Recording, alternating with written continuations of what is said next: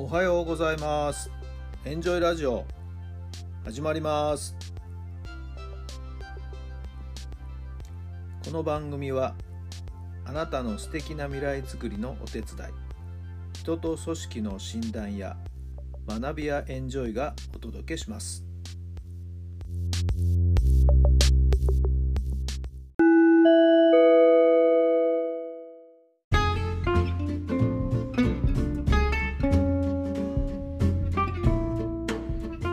改めまして皆さんおはようございます。タラさんです。どんな朝をお迎えでしょうか。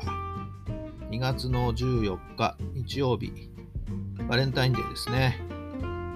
若い人たちカップルの皆さんは今日はデートするのかな。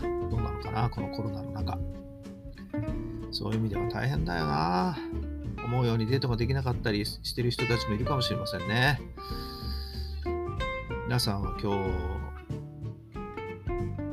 うするんでしょう？お出かけするんでしょうか？まあ私が若かったら若い時だったらまあ一応彼女誘いますね。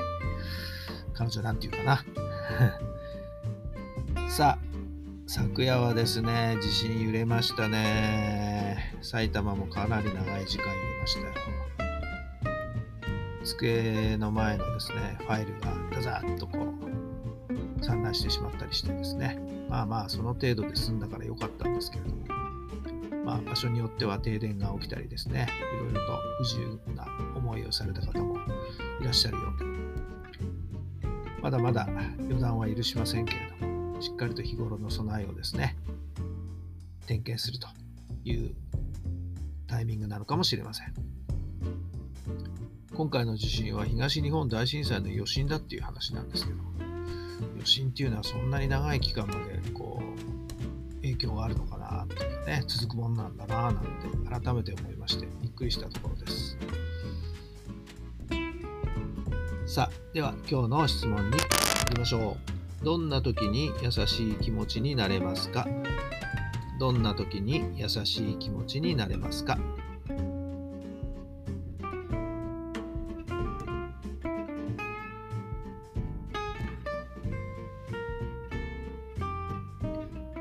はい、どんな答えが出ましたか？優しい気持ちになるには、やっぱり心に余裕やゆとりがないと、そういう気持ちにはなれないかな。イライラしてたり、アクセクしてたりしていると、やっぱりついつい態度、言葉、なんか荒っぽくなってね、あまりいい影響を人には与えないですよね。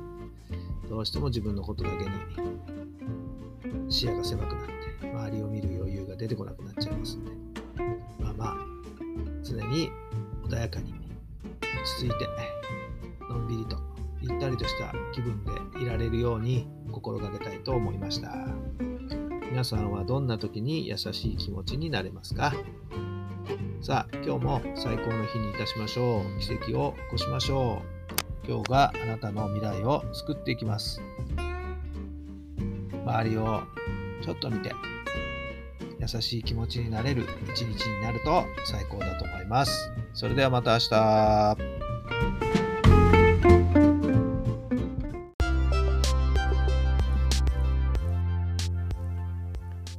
この番組は人と組織の診断や学びやエンジョイがお届けしました。